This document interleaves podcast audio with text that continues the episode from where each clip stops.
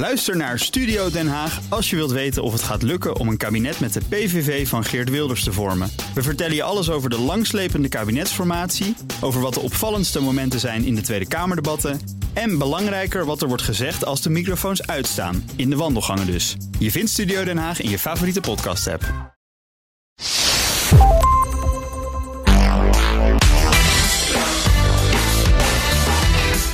Welkom bij de Ben Tegelaar podcast. Dit is alweer de vijfde editie van Ben's Boekenclub, waarin we altijd een internationale bestseller bespreken en daar lessen uithalen waar jij als luisteraar iets aan hebt. Deze keer het beroemde boek De Keuze van Edith Eager. Ik ga het boek van Edith Eager bespreken met mijn panel van vandaag. En dat bestaat uit Astrid Elburg. Zij is docent aan de VU en Nijrode, werkt als toezichthouder en trainer. En daarnaast staat Lisbeth Tettero. Zij is trainer en coach bestuurders en ambitieuze vrouwen. Astrid, Lisbeth, welkom. Fijn dat jullie er zijn. Hallo Ben. Dag. Voor we verder gaan, eerst nog even dit. Deze podcast wordt mede mogelijk gemaakt door ADP. Het maakt niet uit in welke business je je begeeft, groei gaat niet alleen over groter worden. Het draait ook om het sterker maken van jouw organisatie. ADP helpt je hiermee door data om te zetten in inzichten. Bijvoorbeeld met de hulp van artificial intelligence. Zo sporen ze fouten voor je op voordat ze problemen worden. En ADP houdt snel veranderende wetgeving in de gaten, zodat jij je kunt blijven concentreren op waar je goed in bent. Bekijk hoe jij HR, talent, tijd en payroll anders kunt organiseren op adp.nl. Voor we samen in het boek duiken, vertel ik je als luisteraar kort waar het over gaat. Edith Eager is een overlevende van Auschwitz. Als 16-jarige meisje uit Hongarije werd ze in 1944 met haar vader, moeder en oudere zus Magda gedeporteerd. Samen met haar zus overleefde ze te nauwernood de verschrikkingen. Na de oorlog trouwde ze, werd moeder en moest ze na een paar jaar met haar gezin vluchten voor de communisten naar de Verenigde Staten. Ze worstelde decennia lang met de trauma's die ze in de oorlog had opgelopen, studeerde vervolgens na haar 40ste psychologie, promoveerde en heeft nu al lange tijd een bloeiende praktijk waarin ze onder meer militairen met PTSS behandelt. Even een kort fragment van Edith Eager aan het woord. My mother held me and she said, We don't know where we're going, we don't know what's going to happen. Just remember, no one can take away from you what you put in your own mind. Put me in a gas chamber any minute and beat me up and torture me and never, ever murder my spirit. De uitspraak van haar moeder komt op verschillende momenten terug in het boek. Onthoud dat niemand dat wat je in je eigen gedachten hebt van je af kan pakken, zei ze tegen haar jonge dochter Edith. Het is een belangrijk thema in het boek De Keuze. Er kan je zoveel worden aangedaan, zegt ze, maar wat je zelf denkt, dat is van jou. Dat kan niemand je afnemen. Edith Eger is nu 93. De Keuze was haar eerste boek. Het verscheen vier jaar geleden. Astrid, mag ik met jou uh, beginnen? Uh, ja, we kiezen de boeken samen voor deze podcast. Waarom is dit een belangrijk boek om met elkaar te bespreken? Dit is een belangrijk boek omdat het handvatten geeft om jezelf vrij te denken. Laten we het even zo zeggen. Ja, jezelf vrij te denken. Jezelf dat zeg je mooi. Ja. Ja. En ik kijk even naar Lisbeth. Wat, waarom vind jij dit een belangrijk boek om samen over te gaan praten? Ja, hoe, hoe kun je nou de wijsheid van iemand, ze is bijna 94 hè? Ja. Uh, met zulke gruwelijke ervaring, hoe kan je er daar elke dag nog wat aan hebben? Nou, ze geeft inderdaad, wat Elstrid ook zegt, zulke praktische handvatten. Um, en ze, ja, ze weet het ook te relativeren en praktisch te maken met de voeten op de grond. Ja. Uh, dus echt een handleiding voor elke dag. Iemand met een enorm recht van spreken ook, zou je kunnen zeggen. Ja, ja nou, als zij het niet is, wie dan wel? Hè? Nou, ja. moet je dan luisteren. Ja, precies inderdaad. Ja. Uh, we gaan eens met elkaar kijken naar wat sleutelmomenten in het boek. Dan gaan we eerst eens naar kijken. De eerste helft van het boek, zou je kunnen zeggen, gaat heel erg over haar, uh, ja, haar levensverhaal. Wat ze allemaal heeft meegemaakt. Ook de verschrikking in de oorlog. En dan min of meer de tweede helft van het boek gaat erg ook over haar praktijk. En dan is ze iemand als Dr. Eager. En dan behandelt ze allerlei mensen. Daar kunnen we ook dingen uit leren. Dat doen we in de tweede helft van het boek. Laten we maar eens even beginnen bij, en liefst een beetje chronologisch gaan we een beetje door het boek heen. Astrid, jij zegt op een gegeven moment is er een uh, moment hè, van, van, van keuze uh, als ze in Auschwitz komen. En dat was zo'n moment dat jou ook erg aangreep. Ja, dat was een moment dat zij uh, dat haar gevraagd was, wordt. Het, haar moeder had een, een, glad gezicht en uh, kon haar zus zijn. En haar werd gevraagd of, haar, of het haar moeder is of haar zus. Uh, ze maakt op dat moment maakt ze een keuze. Uh, en ze besluit, nou, het is haar moeder, dus dat zegt ze ook. En pas later in haar leven bedenkt ze, en dat staat ook zo mooi beschreven in dat boek, dat het misschien het leven van haar moeder had kunnen redden als er zus was geweest. Dat ze gezegd had dat er zus was. Dan was ze, waren ze samen opgetrokken. Ja, dus haar, haar moeder werd meteen naar de gaskamer gebracht daarna, terwijl zij de andere kant op werd gestuurd en in leven bleef. Komt Dus- verschillende keren terug. En einde in het boek komt, absoluut. heeft ze het ook nog weer over. Dat heeft haar ongelooflijk lang heel erg dwars Absoluut. gezeten. Dus ja. een keuze op een bepaald moment, moment in je leven. eh, Hoe je er anders naar kan kijken op een ander moment in je leven. Ja, ja. Hey, en dan ehm, eh, ze is, is bekend geworden ook. In veel media eh, wordt ze vaak opgevoerd als het meisje dat moest dansen voor dokter Mengele. Hè? De, de Engelse doods, de, de arts van, van Auschwitz die de selectie deed. Ook van, van de, ja, de mensen die werden binnengebracht. Ehm Lisbeth, kun jij daar iets over vertellen? Jij zei dat was een moment wat jou enorm eh, ook, ook raakte. Ja, het, is een, als je een interview met haar leest of, of hoort, dan gaat het meestal daarover. Omdat het natuurlijk ook heel beeldend is. Hè? Een meisje dat met de moed der wanhoop danst voor die, och, die, die, mengelen. Ja. En ik vond het fantastisch dat ze beschrijft. Ze was eh, eh, turnster. Eh, ze stond al opgeleid voor de Olympische Spelen. Maar daar mocht ze niet meedoen, want Joods. Ja. Ze was ballerina. Dus ongelooflijk getalenteerd. 16 jaar oud. Ja. Ja, een, een, een bijzonder meisje ook om te zien als ik het zo mag lezen in het boek. Ja. Nou, dan- nou, ze was niet de mooiste van het gezin. Dat werd er ook nog eens nagedragen. Maar Ja. ze kon Ja. dit heel erg kon goed. ze heel goed, ja. En, en toen kwam Mengelen en die zei van... ik heb gehoord dat hier iemand kan dansen. Ja. Nou, ze wilde gewoon eigenlijk ter plekke verdwijnen. En nee, niet ik, niet ik. Maar haar, haar groepsgenoten duwden haar zo naar voren. Ja, en dan zijn ze dus al in die barakken van Auschwitz. In, in die lompen eigenlijk gekleed. En dan wordt ze naar voren geduwd en dan moet ze dansen. En dan? Ja. Wat ze deed, en dat fantastisch. Ze stelde zich voor dat ze op een enorm podium stond in een fantastische schouwburg. Ze heeft dus echt helemaal afgesloten voor de hele omgeving. En eh, daar was ook nog een orkest bij. Hoe, hoe bizar kun je het allemaal hebben? Ja. En dat begon de Schöne Blauwe Donau te spelen. En daar had ze een dans op ingestudeerd. Die zat zo in haar spiergeheugen dat ze de show van haar leven heeft gegeven. En waarschijnlijk letterlijk ook. Ja. Ja, want als ze daar afgegaan was, nou ja, ik durf er even niet aan te denken. Nee, precies. Ja. De Mengele geeft daar dan, of gooit, gooit daar eigenlijk een brood Een toe. brood, ja. ja. Ja, precies. Ja. Eh, een soort, ook een soort wegwerpgebaar bijna. Hè. Maar ehm, dat is dan wel, dat deelt ze dan met haar eh, medegevangenen. En dat, dat maakt dan weer zo'n indruk op die medegevangenen. Dat later in het verhaal helpen die daar ook vanwege dat verhaal. Hè? Later, Ja. echt, echt nog, nog maanden later. Ze van ja, jij was van dat brood. Jij hebt dat brood met ons gedeeld. Dus dat is fantastisch hoe dat allemaal weer terugkomt. Nou, Ja. het, boek zit vol met dit soort verhalen, persoonlijke belevingen, eh, belevenissen. eh, die soms zo ja, enorm schuren ook als je ze leest. Hè. Een, een van de dingen die mij ook echt raakte was: dan is de oorlog voorbij, dan zijn ze bevrijd. En dan moeten ze een tijdje aansterken in Oostenrijk. En op een gegeven moment mag ze dan weer terugreizen naar de woonplaats waar ze vandaan kwamen, Kassa in Hongarije. En dan, en dan wordt er verteld dat ze dan niet in de trein mogen. Want is, maar het is na de oorlog. En dan zeggen op een gegeven moment die treinbeambten zeggen: nee, jullie moeten op het dak, want jullie zijn Joods. Dus Joden mogen na de oorlog nog steeds niet in de trein. En dan komen ze in die plaats en is natuurlijk het huis leeggeroofd. En iedereen ontkent dat ze spullen hebben gestolen. En, en dan vervolgens, als ze dan uiteindelijk emigreert en met het gezin is nou ja, gevlucht naar, naar eh, de Verenigde Staten, wordt ze ook daar weer als immigrant, maar ook nog steeds als Jood wordt ze gediscrimineerd. Dat is echt bizar. Dat gaat eigenlijk maar door. Dat maakte ook heel veel indruk op mij. Ik dacht, oh mensen, dit is niet zoiets wat het was afgelopen in 1945. Dat ging gewoon nog, nog, gewoon nog door. Ja, en weet je wat het interessante hiervan is? Is dat, eh, hè, wat, wat heb je van dit boek geleerd? Eh, en daarom heb ik ook gezegd aan het begin. eh, ik vond het een heel moeilijk boek om te lezen. Om echt heel Ja. empathisch te lezen. Omdat deze geschiedenissen niet afgelopen zijn. Die Nee. gaan nog steeds door. En eh, dus die verhalen van haar verhaal, als je kijkt naar de verhalen van andere volkeren. eh, Dan denk je, wat hebben we als mens geleerd? Dus daarom vond ik het soms erg moeilijk om heel erg empathisch in te zoomen in het boek. Want dat raakt jou ook persoonlijk. Het raakte mij ook persoonlijk, omdat Ja. ik dacht, ja, maar kijk nou eens naar de wereld. Ja. En daarom vind ik het zo'n goed boek, omdat het ons ook iets zegt over toen, maar ook, over, over waar we middenin zitten. Ja. Ja, ja. Nee, dat is inderdaad dat is, eh, dat, eh, dat is heel goed opgemerkt. En dat is eh, ook wat het waarschijnlijk ook extra pijnlijk maakt. Ja. Ja, als we nog aan wat andere sleutelmomenten kijken. Lisbeth, op een gegeven moment zit ze in een, bij een college en dan gebeurt er ook iets. Hè? Ja, ze gaat psychologie studeren. Eh, op latere leeftijd. Dus zij is echt gewoon eh, ja, de, zeg maar, zeggen, de senior in, in, in zo'n klaslokaal.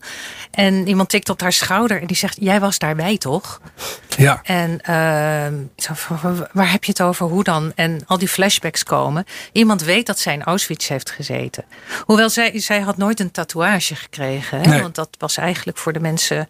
Nou ja, die, die eh, eh, laat maar zeggen, zij was bedoeld om sneller, eh, helaas. Ja. Gaskamers in te gaan. Ik Ja. ja. gruwelijk, ik krijg het al haast Ja. niet meer. Maar eh, eh, ze wordt dus herkend en, en die medestudent, die is ongetwijfeld een stuk jonger was dan zij, smokkelt haar een boekje, een beetje een klein beduimeld boekje toe. En dat is eh, De zin van het bestaan van Viktor Frankl. Ja. En dat is iemand die ook Auschwitz heeft overleefd. En die al gevestigd was op dat moment als eh, psychotherapeut. Ja, was een beroemde Oostenrijkse psychiater. Hè, Ja. Die al hoogleraar was voordat de oorlog begon. Ja. Ja, en heel beroemd geworden ook met, het boek, met het boek wat hij daarna heeft geschreven. Ja. En dat boek dat verandert haar leven. Dat hè? verandert haar leven, Ja. letterlijk. Want uh, ze durfde het eerst heel lang niet te lezen. He, ze dacht echt van dat gaat over Auschwitz. Dat is echt, dat kan ik, niet, kan ik echt niet aan. Uh, ze ging het lezen en, en er ging gewoon een knop om. Want daar kwam de keuze. En daar kwam de keuze van de zin van het bestaan is wat je er zelf aan geeft. Ja. En uh, pijn gebeurt, lijden, gebe nee, pijn gebeurt, lijden is een optie. Is Ja. een beetje het motto daaronder. En dat heeft zo'n impact op, op de rest van haar leven gehad. Ja, ze kreeg echt de keuze daardoor. Ja. Ze gaat ook echt later samenwerken met Viktor Frankl. Uh, ze gaat psychologie studeren, promoveert. Nou, ik heb het in het begin heel eventjes genoemd, hè, maar dat heeft een enorme impact op haar. Er is nog één ding wat ik uh, zeg maar over haar levensgeschiedenis, en dat wil ik ook even aan jullie voorleggen. Leggen. En ik kijk ook even naar jou, Lisbeth, of naar jou, Astrid. Um, um, op een gegeven moment beschrijft ze ook, dat is dan in. Uh, 19, uh, even kijken hoor, 1969. Dan gaat ze uh, scheiden van haar man, Bela. En dat, ja, ze hebben samen ongelooflijk veel meegemaakt. Hè. Direct na de oorlog bij elkaar gekomen. Hij zat bij de partisanen, heeft verschrikkelijke dingen meegemaakt. Ze moet alles achterlaten. Ze wegvlucht uit Hongarije. En dan toch, in 69 moet ze bij hem weg. Want ze heeft het gevoel dat ze eerst toch nog echt zelf iemand moet worden. Voordat ze, uh, ja, eigenlijk uiteindelijk later blijkt met hem door kan. Maar dat is op dat moment nog helemaal niet duidelijk. Ze moet eerst bij hem weg om zelf iemand te kunnen worden. Ja, ik denk als man, daar moet ik maar niet te veel over zeggen. Maar ik kijk even naar jullie. Is dat herkenbaar zoiets? Wat, wat, wat doet dat met jullie? Ze heeft in, in zijn schaduw gestaan. Bijna letterlijk, want als ik het zo lees was het een boom van een man. Um, en zij is heel klein, dat kun je nu nog steeds zien op internet. Ja. Maar ze, als zij samen gingen dansen, iedereen keek. Het was een fantastisch stel, maar hij was in de lead. Ja. En, en hij deed zo'n beetje alles. En ze had echt het gevoel dat ze uit die schaduw moest stappen. Ja, ik kijk ook even naar jou, Astrid. Je zit te knikken. Ja, ik knik omdat ik, ik vraag me af of je daarvoor moet scheiden. ja. maar dan, uh, dat, dat, is, dat, is, uh, dat is heel moeilijk. Maar ze is in ieder geval is ze uit die schaduw, uit zijn schaduw gestapt. Maar ik heb ook geprobeerd, juist omdat ik vrouw ben, om het vanuit de mannelijke kant te kijken. Okay, ja, het ja. mannelijke perspectief. Dus ze gaat scheiden, ze wordt uh, haar, haar, haar, haar maximale zelf, of ze stapt uit de schaduw. Ja. Maar ondertussen is zij voor hem misschien wel uh, diezelfde vrouw gebleven waar hij van hield. Waar hij ja. toen van hield. Dus hij is niet van haar zijde afgeweken. Nee. Dus ik vond het ook heel mooi om te zien dat hij die vrouw trouwde, opnieuw trouwde. Ja, Waar twee, hij toen, twee jaar later, twee jaar belt, later Hij, belt hij daarop. Ik zeg, ik moet vanavond met je eten. Ja. En dan gaat hij op zijn knieën. Ja. En dan vraagt hij of ze nog Ja. een keer met hem wil trouwen. Ja. Dus ik- ik, heb, ik heb me afgevraagd, als die vrouw dan bij je weggaat, omdat ze zichzelf moet vinden. En vervolgens blijf jij als man achter. Wat moet je kunnen om te denken, ja, maar dit is wat ik wil. Ja. Voor de rest van mijn leven. Dat vond ik dus zo knap. Ja, nou ja, we hebben het nu even over haar levensverhaal gehad. Maar jullie zeiden allebei al een klein beetje in de voorbereiding. Zeiden jullie al van nou, als dit een roman was, dan zou je het bijna niet geloven dat het allemaal gebeurt. Dan zou je zeggen, nou, dit is ongeloofwaardig. Maar het is echt, hè? Ja. Ja. Ja. Ja. Maar het, Ook- le- het leven is veel gruwelijker dan, eh, dan romans hoor. Ja. ja. Ja, maar het is dus ook nog eens een mooi liefdesverhaal. Ja, Ja. dat zit Oh, er ook absoluut. gewoon nog doorheen. Dat zit er Absoluut. ook nog ja, doorheen. Ja. dat is fantastisch. Je luistert naar de Ben Tichelaar podcast. In deze editie van Ben's Boekenclub bespreken het boek De Keuze van Edith Eger. Ik praat over met Astrid Elburg en Lisbeth Tettero. We gaan nu kijken naar de tweede helft van het boek, waarbij Edith Eger uiteindelijk Dr. Edith Eger wordt en mensen gaat behandelen en lezingen gaat geven. Wat zijn nou in dit, ja, dit gedeelte de belangrijke verhalen en inzichten? Wat mag, je, wat mag je als lezer eigenlijk niet missen? Ik begin even met jou, Astrid. Wat, wat is nou iets in die tweede helft van het boek, waarbij het ook over het behandelen van patiënten gaat, nou, ideeën ook over psychotherapie en zo? Wat, wat sprak jou aan? Wat, Nou, wat mij het meeste aansprak is dat haar patiënten, die zijn haar een mentor geworden. Oké. Stuk voor stuk. Al die verschillende verhalen. Beschrijft ze hoeveel ze geleerd heeft van de situatie van haar patiënten. En wat ze van zichzelf, over zichzelf heeft geleerd. Wij zijn geneigd om altijd te kijken naar protocollen en behandelmethodes. Ja. Eh, maar ik probeer altijd een lans te breken voor het kijken naar anderen en leren van andere verhalen. Wat hebben die jou te vertellen? Ze gaat ook echt een relatie aan met die gaat echt een patiënt. relatie- soms absoluut. jarenlang. En Jarenlang. de mensen huilen bij haar en ze houdt ze vast. En ik denk ook inderdaad echt, wow, dat is inderdaad, dat komt heel dichtbij. Dus niet alleen als behandelaar, maar eigenlijk ook als wat heb ik hiervan te leren? Erg belangrijk. Ja. Ja, ik kijk even naar jou, Lisbeth. En we gaan nog wel even iets meer lessen delen hè, met elkaar. Maar Lisbeth, heb jij iets waarvan je zegt, nou, dat was echt iets wat mij enorm raakte in de tweede helft van het boek? Ja, dus een boel. Maar wat me ja. uitsprang was iets wat toevallig in mijn coachpraktijk ook voorbij kwam. Toen ik dit aan het lezen was. Hè, dat is inderdaad zo'n patiënt met wie ze echt een relatie aangaat. Met het hele gezin trouwens. Hè. Ja. Een meisje met anorexia. En dan komt ze dan ook thuis. En dan wordt ze aan het gezin eh, voorgesteld. En dan zegt ze ja, dit is Emma, het zieke kind. Dat ken je al. Ja. Eh, dit is het verlegen kind. Dit is het, eh, het daadkrachtige kind. Of het, is- nou, al die kinderen krijgen een Ja. stempel. En ze merkt dat die kinderen zich daarnaar gedragen. En dat is natuurlijk heel ja, haaks op haar boodschap. Van je hebt een keuze. Je hoeft Ja. je niet te houden aan een stempel. Hè? Je bent eh Jood, je bent slachtoffer, je bent overlever. Nee, Ja. je hebt de keuze. Dus zij gaat ook die kinderen eh expres anders benaderen. Ja, ze gaat expres gaat ze Ja. door die typecasting van de ouders Ja. gaat ze heen. Hè? Ja, Ja, nou, de ouders vinden dat echt eh, niet prettig. Nee. Maar het- ik vind het geweldig. Ik heb ervan gesmuld. Want heel toevallig had ik een, een, een coachie. En die vertelde dat ze tijdens een teamsessie... eh, had ze feedback gegeven aan de begeleider op iets. Nou, helemaal niet iets shocking of zo. Ehm, en toen ging als afsluiter... kreeg iedereen een zogenaamde grappige bijnaam. Oh ja. En, en zij werd toen Pittige Petra. Oh, lekker. Ja, sowieso als je als vrouw pittig wordt genoemd, dat zit dat zit dan niet helemaal lekker, hè? Nee. Eh, dus ik vroeg haar, waren er collega's van jou bij? Ze Zei, ja, hoezo? Met de, die moet je echt de kop indrukken, die, die, die, die vooroordelen. Want het label wat je daarmee krijgt, wordt Ja. self-fulfilling prophecy. Hè, eh, en dat betekent dat Precies. je... ja, Als je daarna nog één keer zeg maar boos wordt bij een vergadering of je hebt een keer kritiek, ja, dat, is wel dat is wel logisch. Daar je bent hebben we pittig. pittige Petra weer. heb je er ja. weer. Ja, ja. Dus ik vond het echt gewoon, ja, dit past zo bij de keuze. Ja. En dat maakt ook zo duidelijk waarom het het hier en nu in onze praktijk, hè, ongetwijfeld ook in die van Astrid, waarom het nog zo relevant is. Ja. Ja. Ik geef een En Astrid heb er- over, over ja. keuzes maken. hè? Keuzes Ja. maken, ja. Ja. Ik, heb, ik heb er nog een prachtige. En ik zat te popelen om het te vertellen. Het verhaal van die twee oorlogsveteranen. Oh ja, ja. Mm. Eh, die waren allebei eh, beschadigd, ook fy- fysiek, maar ook eh, psychisch. En eh, de, de, de ene lag in feutushouding in zijn bed. Dan moest ze heel hard werken om nog een beetje eh, eh, hè, bij de les te krijgen. En de ander, die heb ik meer onthouden, omdat eh, ze stelden allebei de vragen waar ze, eh, waar ze nog wil, voor, voor wilden leven. En Ja. nou, ehm, degene die mij het meeste aansprak, die zei: eh, Ik ben blij dat ik nog leef. En die keek echt naar wat hij nog wel die had. keek hè? wat hij had. Hè? Dat, terwijl de andere dacht, waarom ik en waarom is het mij overkomen? Dus heel hard werken. Zei de ander, ik ben blij dat ik nog leef. Ik zit in een rolstoel en daardoor dichter bij de bloemen. En ik kan in de ogen van kinderen kijken. kijken. Ja. En toen ik dat las, als je, het, als je het hebt over verschillende karakters, maar ook over verschillende levenshoudingen, toen werd ik er helemaal warm van. Ja. Want je kan kiezen voor, dit is mij overkomen. En hoe kom ik in godsnaam hieruit? Wat moet ik mijn hele leven lang ervoor doen? En de ander die grijpt de, die, die, die andere omstandigheid aan om te kijken, wat heb ik nog? Ja. Wat kan ik hier nog mee? Nou heb ik ook twee kritische vragen. Die wil ik toch even aan jullie voorleggen. Ook over het boek. Want tijdens het lezen kan je dat ook een beetje dat gevoel krijgen. Misschien ook als luisteraar als je naar deze podcast luistert. Eh, want op een gegeven moment zeggen ze bij heel veel dingen dat het is echt de keuze. Kijk, dat, dat, dat je ergens slachtoffer van wordt, daar kies je niet zelf voor. Eh, zo'n oorlog, zo'n, maar ook zo'n, zo'n, eh, nou ja, zo'n verwonding, zo'n, zo'n trauma, dat overkomt je. Maar je kiest er wel zelf voor om in die slachtofferrol te blijven.